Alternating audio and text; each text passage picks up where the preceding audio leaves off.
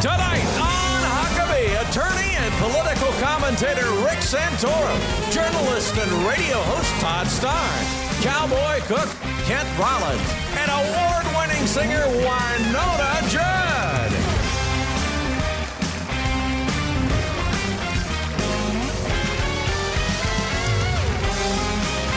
That's Trey Corley and the Music City Connection. And I'm your announcer, Keith Bilbrey. And now,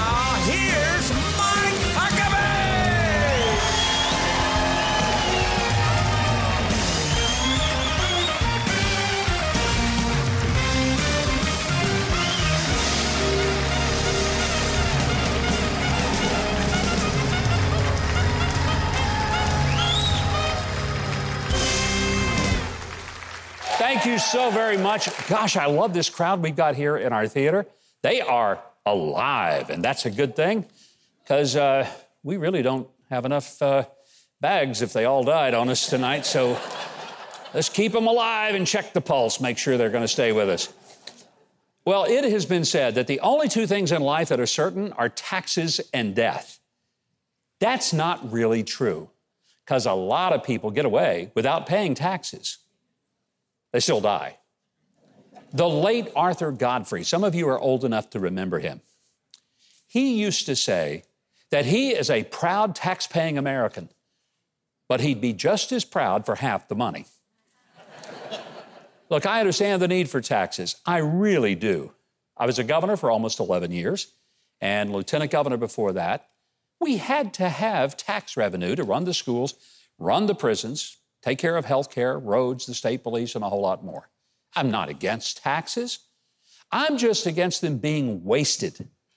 I'm against them being used to reward political friends and to punish political enemies. I'm against them being taken for one purpose and then used for another purpose.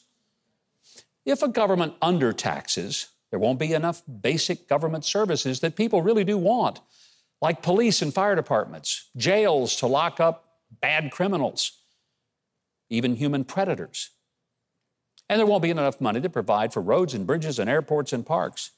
But on the other hand, if a government taxes too much, then businesses charge more for the products and services to pay those extra taxes. And that means people have to pay more for everything they buy.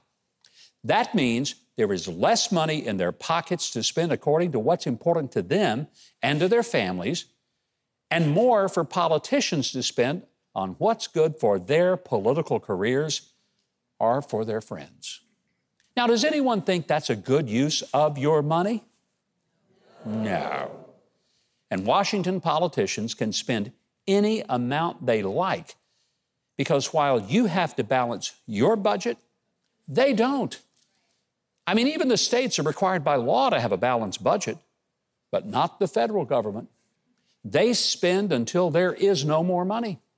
And then they borrow as if there is no tomorrow. And then they print more money as if it's just paper. That insanity is what led me to join the efforts and serve on the board of the Balanced Budget Amendment Committee. It's a group of both Democrats and Republicans and business people who are working to amend the U.S. Constitution so that the federal government would be required to balance its budget just like states do and like you do in your home or in your business. Now, it was originally.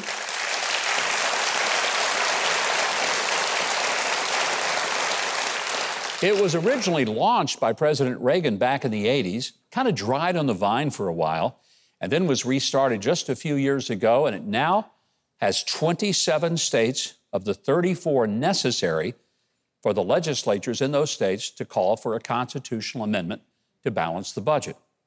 Now, some of my fellow board members include former governors like George Allen of Virginia and Scott Walker of Wisconsin, because we all understand that if Congress doesn't have to live within its means, it never will. And we think it's time they did.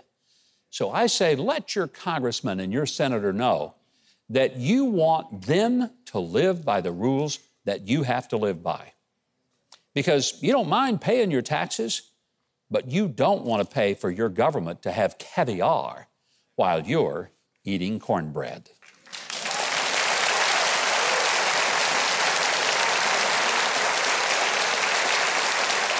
My first guest tonight served in the United States Senate for more than a decade, representing the great state of Pennsylvania.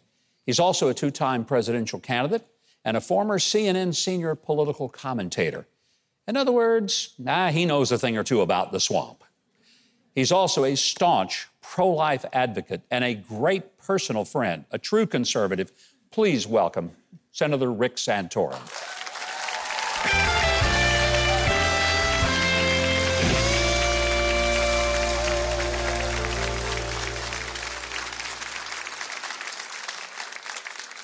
Senator, it's great having you here. It's an honor. This You is- know- you got quite a gig here, Governor. It ain't bad. It ain't These bad. people make it a whole lot better, don't they? This is really something special. A little different than the uh, CNN control room. Yeah, right? not not anything like the CNN control room. First thing I want to ask you is, and I wanted you to be here for this reason. You served in the Senate, and you understand a lot of terms that get thrown out there. A lot of Americans hear it, may not understand. When people talk about the filibuster, explain what that means and why it's important or why it isn't important. Well, what people don't realize is that up until 1915, in order to pass a bill in the United States Senate, every single senator had to agree. Everyone. Everyone. You had to have unanimous consent to vote a bill. Uh, when, the, when the Constitution changed to have the popular election of senators, senators were elected by the state legislature up until the, the 17th Amendment in 1915. Then senators had to go home and talk to folks and say, here's what I did for you. Yeah. So they got rid of everybody having to agree, and they put something in called a cloture vote, which said that you had to get two thirds of the senators to agree to end the filibuster, to end someone blocking. So a filibuster was one senator saying, I don't want to vote. Hmm. And then they said, no, it has to be, you have to have, you know, a, at least a third of the Senate saying, I don't want to vote. Now it's 60%. But the whole idea of the filibuster was it was put in place by our founders, as was the election of senators by states, to keep the federal government small, to make it hard for legislation to pass. Why? Because if, if government is, pa- if Washington is passing legislation, they are accumulating power. Yes. They are not passing legislation to give power to s- other people. Another term we hear, the nuclear option. That sounds ominous. Uh, I know there are a lot of people that would probably like to see a nuclear option across the Congress sometimes, but what does that mean? Yeah, that means basically to end the filibuster, to, to make the, the Senate, in a sense, like the House, and a majority rules body. You know, one of the things that our founders were most concerned about, because they saw republics in the past, Yeah. and one of two things happened. Number one, a tyrant took over, and number two, mob rule, which is the majority rules. People think, oh, we live in a democracy. No, we don't. Hmm. We live in a republic. We don't want a pure democracy. You don't want the passions of the moment changing the law every year or every two years or every four years. There's something to be said for stability. There's something to be said for a good idea having to sort of, you know, wait its time and, and make sure that it is a good idea before we actually do something to fundamentally change this country. And that's that's what the nuclear option is trying to overturn. They're saying it really is a nuclear option because it will destroy. I, I- think people need to recognize that if the filibuster ends, the minority is basically irrelevant. Mob rule. They might as well not even show up. Yep. And that means that their voices and all the millions of people they represent are ignored. Yeah, I mean, again, what every, we forget because we don't take civics classes like we did when we were young, is that that our country and our our Constitution was set up to protect not the majority. Yeah. It was set, it was set up to protect minority rights. It was set up to protect people who were not in power. Hmm. And and so all of this, and, and by the way, the 17th Amendment that, that called for the popular election of senators, it was done by the progressives Yeah. of the uh, turn of the last century. Now we have the new progressive movement, which is again trying to knock away all of the things that were put in place by our founders to allow our country to maintain our freedom. And the only way to maintain the freedom is to make sure that the majority, the mob, like the French Revolution, think Yeah. of it that way, Yeah. doesn't control things. You, for a, quite a few years, you have been a commentator on CNN.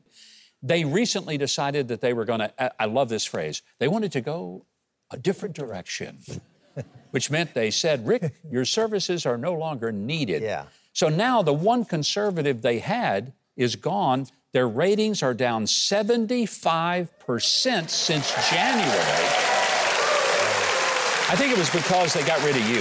Well, I mean, I, all I can say is that uh, I was on three or four uh, nights a week and, and on all their major coverages up until January. Yeah. And in, uh, after January 6th, I was on, I was in the, on the set live uh, while w- what happened at the Capitol. And, and from that moment on, uh, I was on twice in five months.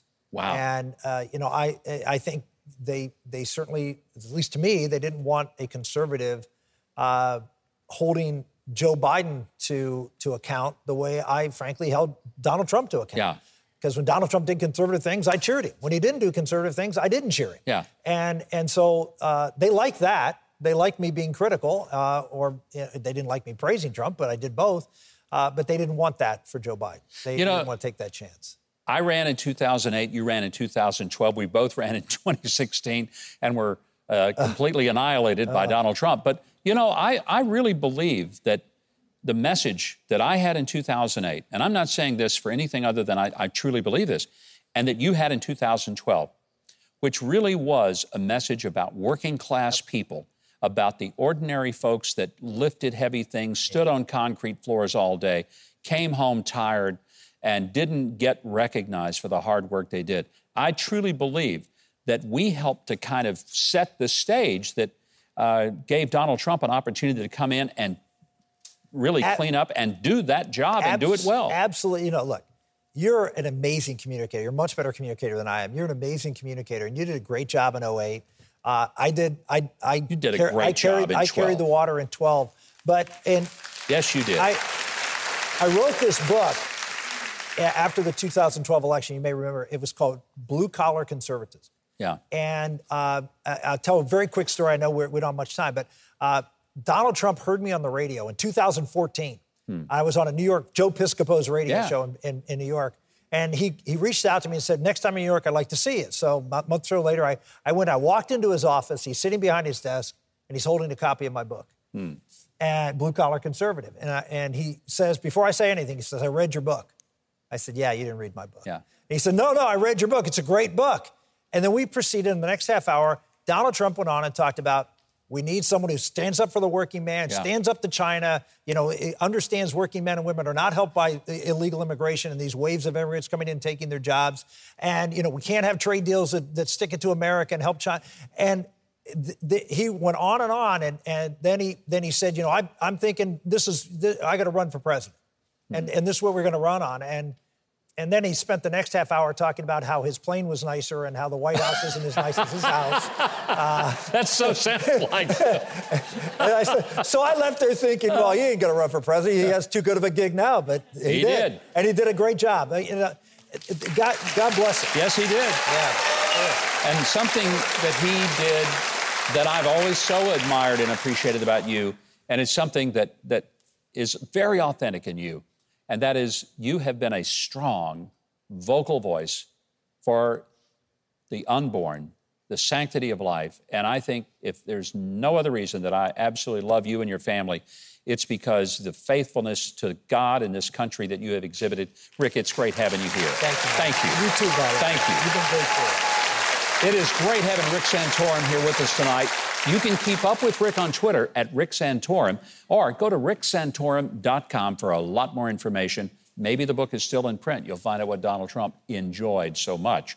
Right now, Keith Bilbrey is going to let you know how to keep up with the rest of this show, and you're going to want to do it. So here's Keith. Well, coming up, award winning journalist and author Todd Starnes. Still to come, Chuck Wagon Cooking with Kent Rollins. You're watching Huckabee.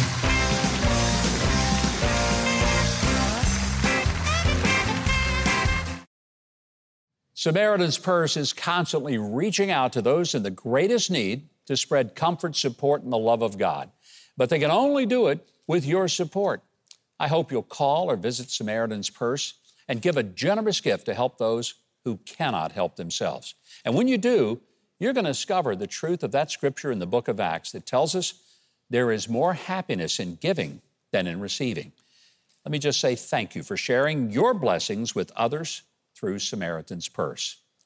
Now, I think you probably know Todd Starnes. There's a lot of different ways to know him. Obviously, some folks here do. From his podcast, his columns, his books, TV appearances, his radio show, he's usually commenting on the news, but he's got a brand new book out, and it's a little different. It's about feeding your faith and your stomach. Here's the name of it Our Daily Biscuit Devotions with a Drawl. Please welcome Todd Starnes. I love the book. Thank you. Thank you. It's good to see you, Gov. You know, I've always admired you come up with some classy titles for your books, and this may be the best one. But it's very different. This is not a political book. No, it is not. And and I told my uh, my literary agent when uh, Culture Jihad came out, which was my last book, Yeah. How to Stop the Left from Killing America. Uh, I told him I said I want to write a book where I don't get too many death threats. and uh, so uh, so he said, well, come up with an idea. Yeah. And of course, I grew up uh, across the Mississippi River from you, over in Memphis, Tennessee. Yep. And I know my way around a barbecue joint. And I thought, you know what, we're going to write a book um, celebrating Southern life and the great values and the lessons that I learned growing up in, in the deep South that really influenced you know the person I was going to become in New York City. You know, our audience doesn't know this, but when we were both at Fox News working out of New York, you and I, being the two token Southern boys on the uh, entire team, would get on the subway, go up to Harlem, and look for barbecue right. joints with authentic Southern barbecue. Absolutely. As a matter of fact, I wrote about uh, one of those adventures looking for pulled pork and uh, smoking a pork butt. And uh, my, my copy editor was from the Bronx, and so she sent me an email. She goes, I don't understand smoked pork butt. Is that a euphemism for something? I don't understand that. So, Well, I hope you send her a copy of Our Daily Biscuit. yes, and you know, I think this book is going to read well. Uh, we're working on a northern version called Our Daily Bagel. Um, but. Uh,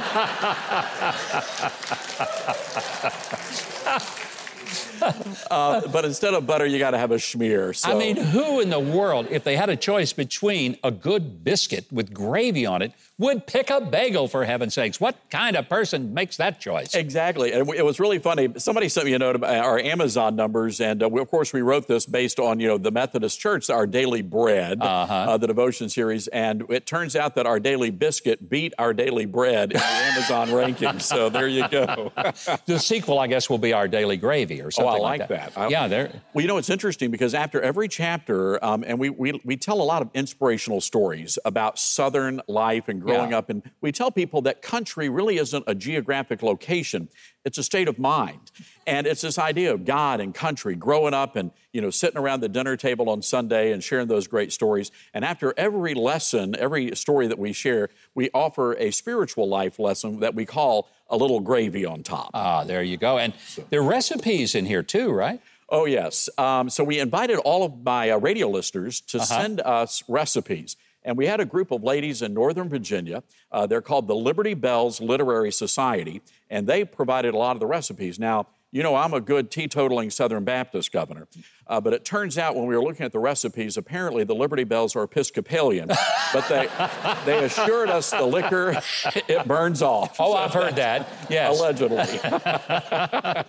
So theirs are a little bit non-Baptist in terms of the recipes. Just right? a smidge. Yeah. But you know what? We're ecumenical. and uh, as a matter of fact, one of the stories we tell, Governor, involves your daughter. And of course, Ah. the infamous Piegate story, uh, back when uh, you had one of the, um, the folks in the White House Yeah. press corps question her whether or not her pie was homemade.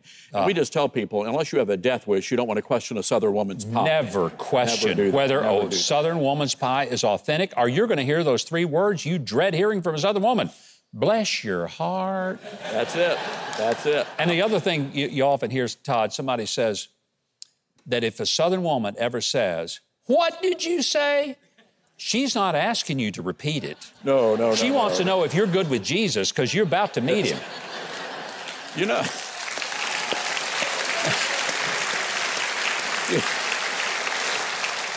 You know, Governor, it's it's my inclination that uh, there's not a problem in America that could not be solved if we sent a bunch of Southern grandmas to Washington D.C. armed with cast iron skillets and switches. I think you're absolutely could right. fix it. I think we That is the answer, Todd. That's it. That's it. Todd Starnes for president. I think let's get him on the ticket. when you wrote this book, as we've said, it's not a political book. Right. But you have taken very strong positions on topics, and it's gotten you in trouble. It has. And uh, we started tackling the cancel culture movement very early on. Yeah. Um, and, and it's a big problem in America. When you're banning books like To Kill a Mockingbird and Little House on the Prairie and Dr. Seuss, meanwhile, you're welcoming into the public libraries the Drag Queens for Story Hour.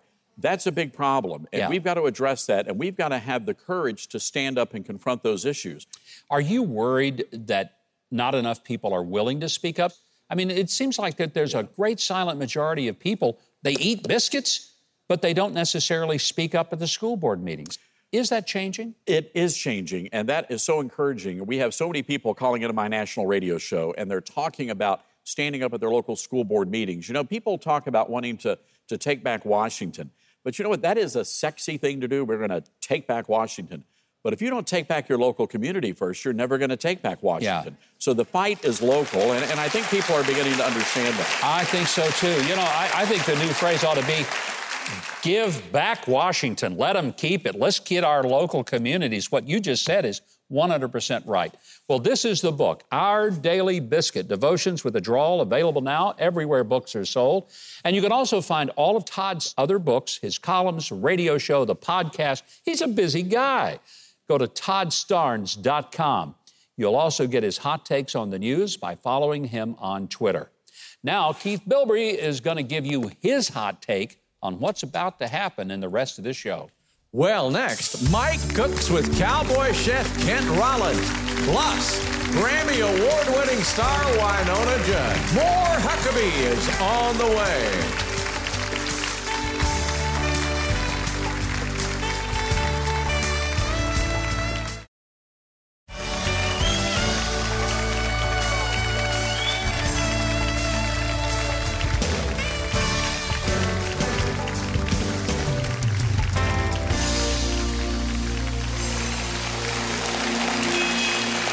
And welcome back. Cowboy Kent Rollins started out as a chuck wagon cook by feeding hunters in New Mexico's Gila Wilderness. Now, he's since become a Food Network favorite.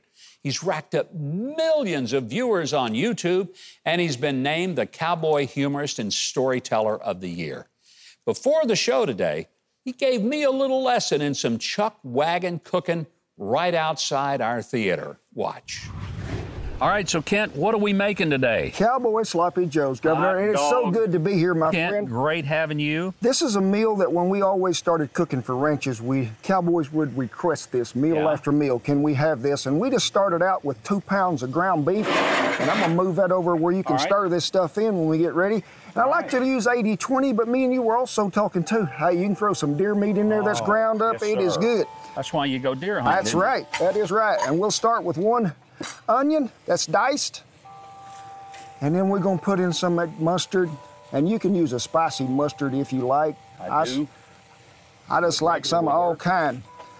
Your favorite barbecue sauce, whatever it might be, Governor, it don't make no difference. And we'll add a little more right at the last. Now, this is your own specialty uh, yes, sauce there, isn't it? What's it called?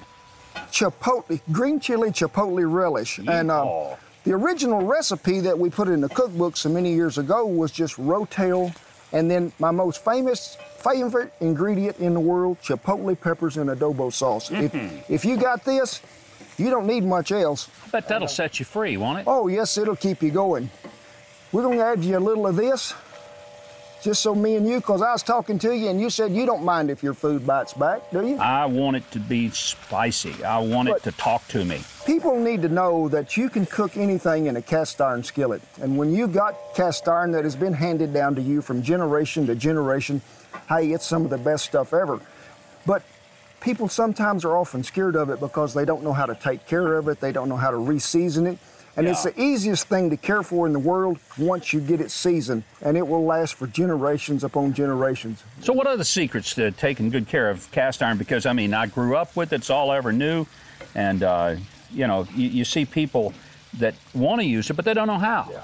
It's the, the, gr- the best thing is to make is buy American made product, you know, and that, there's a lot of good cast iron out there in the country now. If you can find some of the old antique pieces, well, that's even better, the Griswolds and stuff like that. But first of all, you got to get it seasoned well, and a lot of it comes pre-seasoned now. But I tend to, if it's a really rough surface, I'll just sort of smooth that out with some sandpaper. and then go back, rinse it out good with hot water, put it on a heat source, put you some oil in there, and to start a foundation for a seasoning, I like to use either grape seed or flaxseed oil. Okay. And then after you do that for a while, then slip it in the oven, a preheated oven at about 350 to 400 degrees. Let it sit in there for about an hour and a half. Turn it off, let it come to room temperature, and then, hey, let's cook some cornbread. That's all it takes right yeah. there. And let's do that every time. But cornbread, cast iron loves cornbread. Yes, and the it more does. you eat baked goods, the more iron you can absorb out of eating out of cast iron. Nobody wants to absorb aluminum, copper, stainless steel. Hey, we can get the good stuff right there. I got to see how good your stirring is to see if we've got it all the right flavors in there. Man, it's, it's, it's like it ought to be, isn't it? You're a good cook, Governor, because you're awful close. Good. Awful close. Put some more of that uh, We'll get happy little, juice in there. A little right? more of that bite to it. Yes, sir. and a little tad of sweet right here at the end, which is brown sugar. You like the way I measure, don't you? We just I was just thinking about that because somebody's going to write in and say, "Now, how much did he use?" And I'm going to say about about a dash. I tell them it's always the right amount. That's what I usually tell them. But we can get y'all a recipe linked up for this if you'd like to have it, and everybody can make these at home because they're the easiest thing in the world. And I'd like to get it to that point and then just bring it over to a simmer and let it cook for about 20 minutes, Yeah. and you're good to go. But this is a happy meal that didn't come in a sack. And uh, it is good, made with cast iron. Share it with the people you love. Every day's a holiday and every meal's a banquet after that. Ken, how do you clean the cast iron skillet after you've used it? Because that's the big thing. You don't put it in the dishwasher. Oh no, hot water, and I like to clean it as soon as I get through cooking with it. While it's still hot? Yeah. That way, if you're using good hot water, it's going to make a steam that's going to release all that stuff. But it's uh, they're very easy to clean and maintain, and then just wipe them out with a good lint-free rag. Re-oil them, heat that oil up to where it seasons again, and then you're ready to go. One of the hardest things you can cook in cast iron that isn't seasoned well is anything that we're cooking today, which is a barbecue base, tomato base, because the acid in there is going to eat at the seasoning. But this skillet's about 10 years old and been well seasoned. And as long as we season again proper, you're fine. So I see iron skillets sometimes on auction sites. You know, they're, they're, they're probably 100 years old. I, those would probably be pretty good ones. Oh yeah, the hand-me-down stuff, the Griswolds and the Wagners that were made so many years ago, uh, they were probably some of the best cast iron that's ever been made. And uh, some of the new companies out there now, Stargazer and Field, they're making some iron that has a polished finish to it, so you're in pretty good shape. I tell you what we're going to do, Governor. We're going right. to move that over here so we can slow it down a little. Your, Okay. your side of the fire is hotter than mine. I believe it is. But no, it's not just a, a frying vessel. You can bake with this, cobblers, uh, cornbread, cakes. Any, Yeah. Anything can be done in a Dutch oven. You slap it in the oven. It's great to sear a piece of meat with because it's going to hold that heat. That's why they're a little heavy. Yeah. They have great heat retention, which is going to really save you money in the long run because you get it hot, turn the fuel down just a little. You're good to go. So, have you ever had sloppy joes before? Oh, yes, I've had I sloppy mean, joes. The some- Brookwood Elementary School did sloppy joes. Hey. Now, they, I'm not saying they did it right. I'm just saying they had them. One thing we got to add right here at the last is some cheese. Cheese. stir it in. It's a binding agent. Hmm. And we are good to go. I know I was on Chopped one time and they give me sloppy Joe mix in a can, and I looked at Ted Allen and I said, Really? That ain't right. I didn't know you could do this. And That ain't right. so I'm gonna plate you one up here, my friend, I'm ready. and it's gonna be a little hot. Okay, you're going to burn your hands. Oh, they've been burnt so much they don't even care no more. Okay.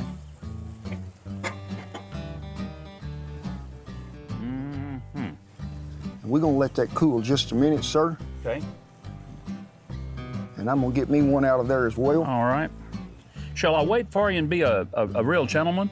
Well- or, or should I do it yard style and just dive in? If you think you can't wait, always tell them go ahead on. Here you go. Hmm. Mm-hmm. I may need a couple more of these. Hey, we got some more buns over there, brother. They're fit to eat. You know what I mean? That's we are good. fit to eat.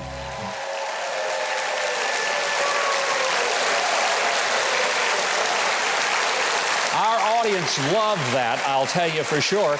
And if you'd like to try out some of that delicious food for yourself and get signed copies of Kent's cookbook called Faith, Family, and the Feast, go to his website And for another fantastic recipe, check out his YouTube channel, Cowboy Kent Rollins. You'll see the two of us grill up some delicious cowboy steaks. All right, Keith, I know you didn't get any steak today, but what is on our menu for the rest of the night here on the show? Well, next, comedian Leslie Norris Townsend, and later, country music favorite Wynonna Judd. Stay with Huckabee.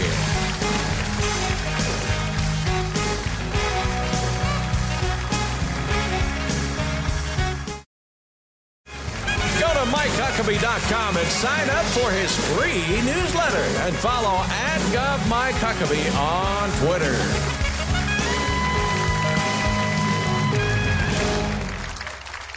I tell you, coming back to that song brings back some terrific memories. That's from Sam and Dave. Hold on, I'm coming.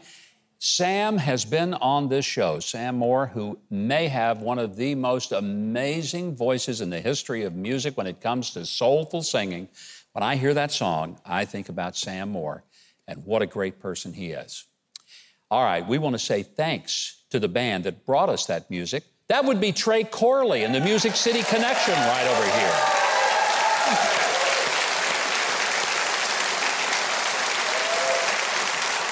You have seen Leslie Norris Townsend on a whole lot of TV shows, including Evening at the Improv, The Tonight Show, and of course, this show.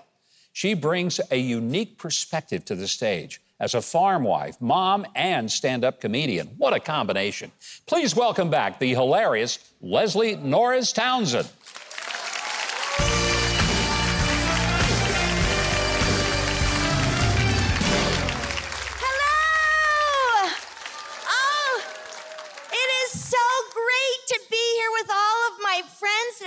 That so much. It's even great to be here with my friends I don't miss at all. I'm so excited to be here. Have you ever have you ever rolled your eyes up into your head like this to see what you were thinking? And then realized there wasn't much up there. Is it just me? People always ask me, they say, Is that your naturally curly hair? I'm here to say, who would do this to their hair on purpose? the good news is, no matter how miserable I go to bed at night, my hair wakes up happy. good morning! It's 6 a.m., but my face needs a ton of coffee. I went to see uh, the dermatologist this week, and I asked her, what would it cost for me to smooth out my neck? Right, ladies? He said, she said $5,000. Then I went to the optometrist and I asked him, what would it cost to fix my eyes? He said $5,000. I just saved $10,000.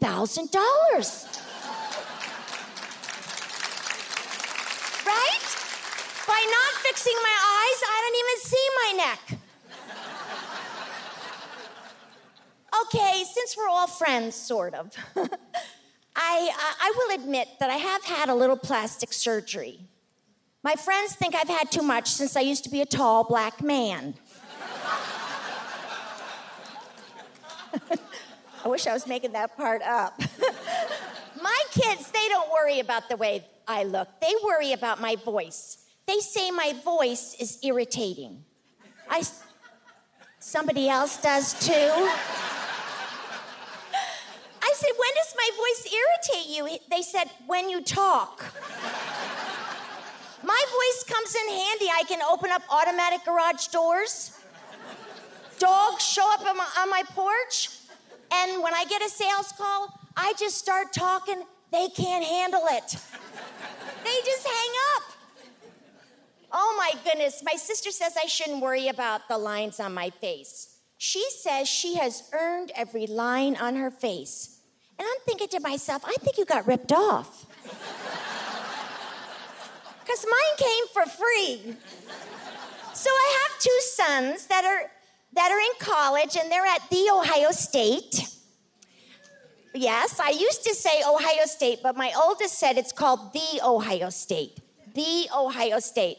I said, if you don't quit bugging me, I'm not going to send you the rent. He says, if you don't send me the rent, I'm not gonna call the mom. Because I miss them. I miss their voices just to pick up the phone and hear, Mom, quit bugging me. Uh, get your own life, please. Uh, music to my ears. A voice only a mother could love. My son says, We don't call anymore, they text. So I text him, How was your day? When you coming home? How was your test? It took him three days to text me back, Yes. then he said to me he needed some cash. So I wait one day, two days, three days, and I text him back, Call me. My youngest is still in school. He is, uh, he's in his fifth year. He's a junior more. I said, What is the problem? He says, I don't know what I want to be, Mom. I said, How about be graduated? Because I don't care how long it takes, just as long as you get a sponsor, because this sponsor is broke. I just love the kids so much. And it's and the, the, the, the youngest says it's not important that he graduates anymore. He says Steve Jobs didn't graduate from college. And I said, Well, just think if Steve Jobs would have graduated from college. Can you imagine how much bigger that company would have been? There wouldn't have been 12 iPhones, they would have got it right at one. yes. And that logo would have been a whole apple.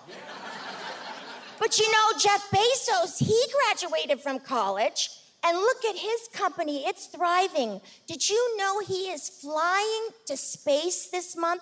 He is going to Mars, and Amazon Prime has guaranteed him a two day delivery.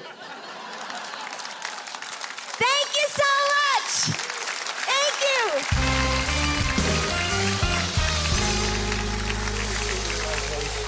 Thank so you. much. Before we let you go, I want you to tell folks about the Clean Comedy Challenge that you sponsor and put on. Because a lot of people don't know there are a lot of people who work clean in comedy, wholesome family entertainment, but you do something that's pretty special with Clean Well, Comedian. about 12 years ago, when I was raising my children on the farm in Ohio, I missed all my friends because I had been a stand-up comic out in Los Angeles, and I and I thought, how could I bring them back? And it was kind of a selfish reason. And I started doing clubs, and they were just so dirty, the comics. Yeah. And I thought, if we didn't mentor young people and old people, whoever wanted to be a comic, if we didn't mentor them, how would they know that clean comedy is the way to go? Hmm. yeah. Thank you. Thanks. So we started this about 12 years ago, and it's just grown and grown. And this year we'll be in Indianapolis next week at Gutty's Comedy Club, actually in the Greenwood Mall. And I'll have 35 competitors from all over the country. Fantastic. And I give away $1,000. I may come up there and try to tell a joke myself. Well, Leslie, great to have you. Keith, why don't you tell us how we can get more of Leslie's hilarious and clean comedy? Well, you can find more of Leslie's great comedy at her website and through her social media pages. And learn more about her Clean Comedy Challenge shows that's happening later this month at cleancomedy.challenge.com. Well, country music singer Wynonna Judd is up next. Stay with Huckabee.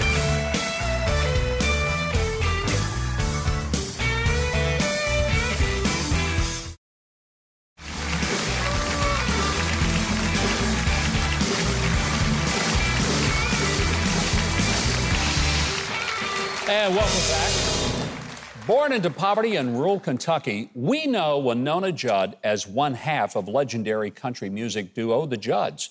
And then her solo career led her to three number one songs right out of the gate. It was an incredible launch for her solo career.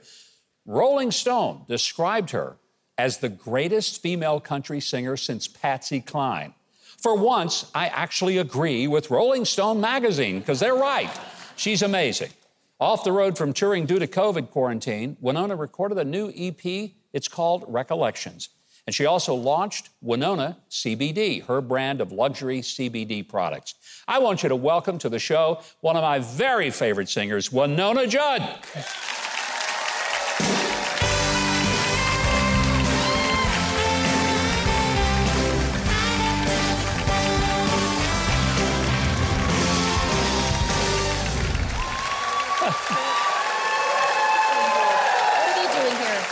Know that song, don't you? Isn't that a good song? People, you're here. Oh. Yay. But you know the great news? You're here. I'm glad to be anywhere. It's been a tough year, hasn't it, with COVID, keeping everybody in lockdown? Oh, you know, I could talk about that a long time. And I'm not going to cuss. Thank you. I could because I'm that passionate. You cannot hold me back for very long. I am hmm. so ready to launch. You have no idea. Actually, you do if you know me. I'm really, really fired up about the possibilities that God is bringing me into this new season of opportunity. And I said on the way here, I've been coming out to this facility since 1980, blah, blah, blah, hmm. Since Conway Twitty and Yeah. all that. I've been around long enough to know what I don't want to do and yet excited about what I get to do. And whether it's CBD and being calm, you know, so I don't become a viral video at the airport. Surely not, Wynonna. Surely not. or if I can figure out a way to work smarter, not harder, uh, to tell you, you know, Yeah. we're doing everything from here up. I forgot my shoes, so I'm wearing my flip flops They're fine. Because I, it's been a while since I've done television or anything, right? and who cares, right? Who cares? Nobody cares. As long as I'm good from here up, There baby. you go. It's like a Zoom call. like a Zoom call. Hey, speaking of photos, Mm-hmm. I got one to show you. This is you when you and Keith Bilbrey were hanging out at the local television station. I'm in high school. That's you and your mom. You were in high school, for heaven's sakes. Did you call him Uncle Keith? I did. Everybody's family to me. I saw him today and almost cried because he, he's part of my story. He's a great part of all of our story. We love him. But we love you, and I'm going to tell you why. I don't know of anybody. Please do. No, I'm serious. I don't know of anybody whose voice has the range and the strength of Wynonna. You have an amazing set of pipes God gave you. It's incredible. Thank you for saying that. I, I thank you for that because I have a lot of passion. And people say all my life, you're too emotional, you're too weird, you're too different. It makes us play more deeply, you know, and intensely. Yeah. I have found my calling and I'm blessed and broken. And I sing every night for everyone out there who's just trying to find their way. Music is a healer. We don't discriminate. We, you know, Cactus, my husband and I, we're doing a duet tour where it's just the two of us and we're telling stories and we're looking in the fans' faces and saying, hey, I see you. It's not just a 30,000 people show, it's a connection. I did Zoom calls for the Yeah. last year. People said, What have you been doing? I've been calling my fans on the phone. Hmm. I had to find a new way to be. I'm used to working, I'm Yeah. used to being on the road. I don't know how to live as much off the road when I'm not working. What do we do when we're not working and not doing? So the CBD kept me from, yeah, losing my mind, running to the, you know, mailbox naked. Um, that probably wouldn't have been a good idea. Well, it not Yeah, no, it wouldn't have been, but it not. would have been fun. For the one time, I'm just saying, you know, we're all a little crazy, aren't we? We're just a little crazier than we've been ever. And I think it's time to, you know, everybody says you can't fix out here, you can only control in here, and it starts with me. Okay, I've been saying that to my fans all my life, and now it's time for me to walk the talk. Well, I'll tell you something people are ready for. Some new Wynonna music, I don't know if they're ready for me, it. but if you, are No, you they ready are. for the country? They are are ready ready for me? for recollections. And uh, Wynonna, you know, we're going to make you sing. You do know that, right? Well, I'm not here just to look cute. Well, you look cute, but you're not here just to look cute. to Let's get do your it. copy of her album called Recollections and to get more on Wynonna's CBD, visit her website. It's real simple, wynonna.com. I wish I had a name that all I had to do was use my first name and that was it. But Mike.com just doesn't work real well, but Wynonna.com does. Right after the break, Wynonna is going to be performing a song from her new album, You Do Not Want to Go Anywhere. Stay tuned.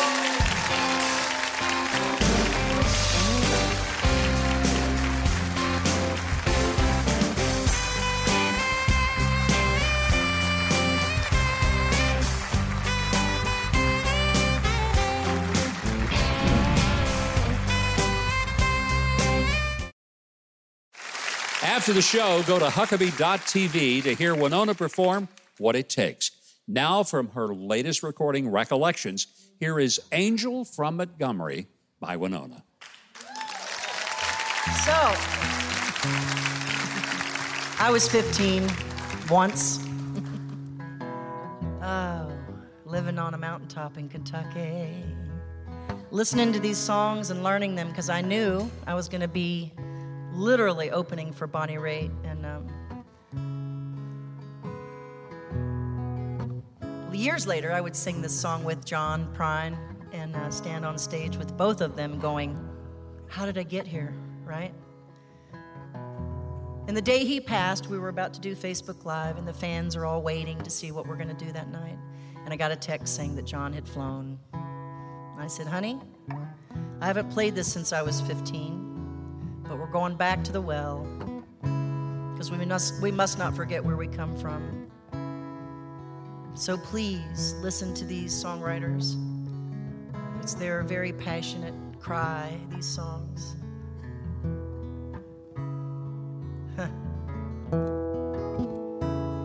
Much has changed since 15, career wise, Brother Keith. But I still feel the same about this man, about these songs. So we put him on a Recollections EP that uh, celebrates these men and women, these heroes and sheroes of songwriting.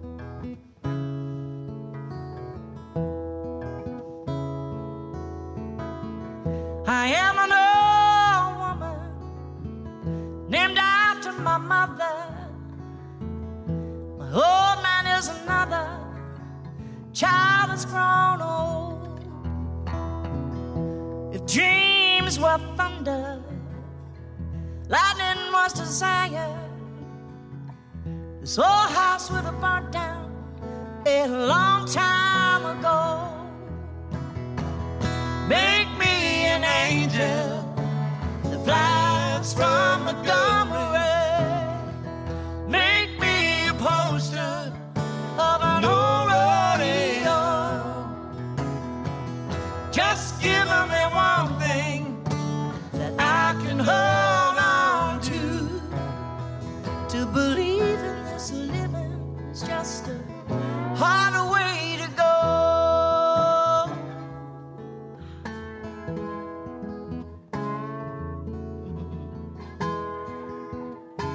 Remember learning this part right here. I know we didn't rehearse this, but he go, a long time ago.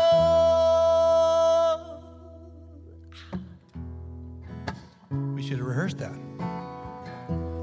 But that's where I learned to sing. I know. That's why it's live.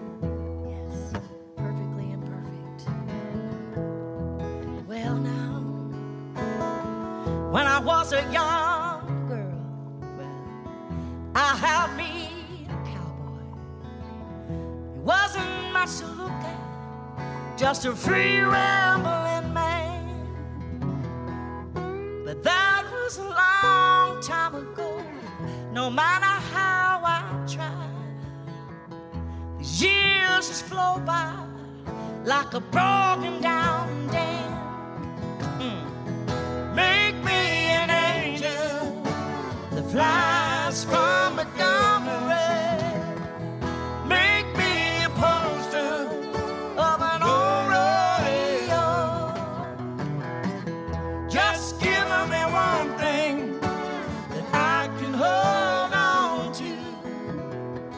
Believe in this living is just a harder way to go. That's how you finish, baby.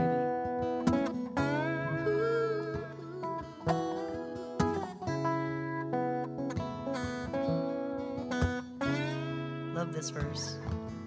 Well, those flies in the kitchen, I can hear them in there buzzing. And I ain't done nothing since I woke up today. How the hell can a person go to work in the morning and come home in the evening and have nothing to say?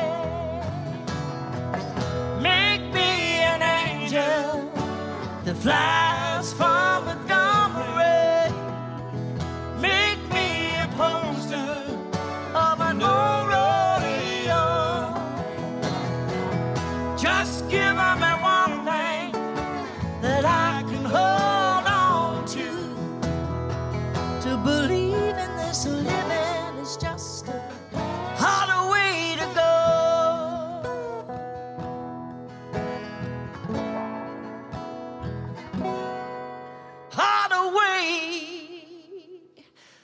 to go. home.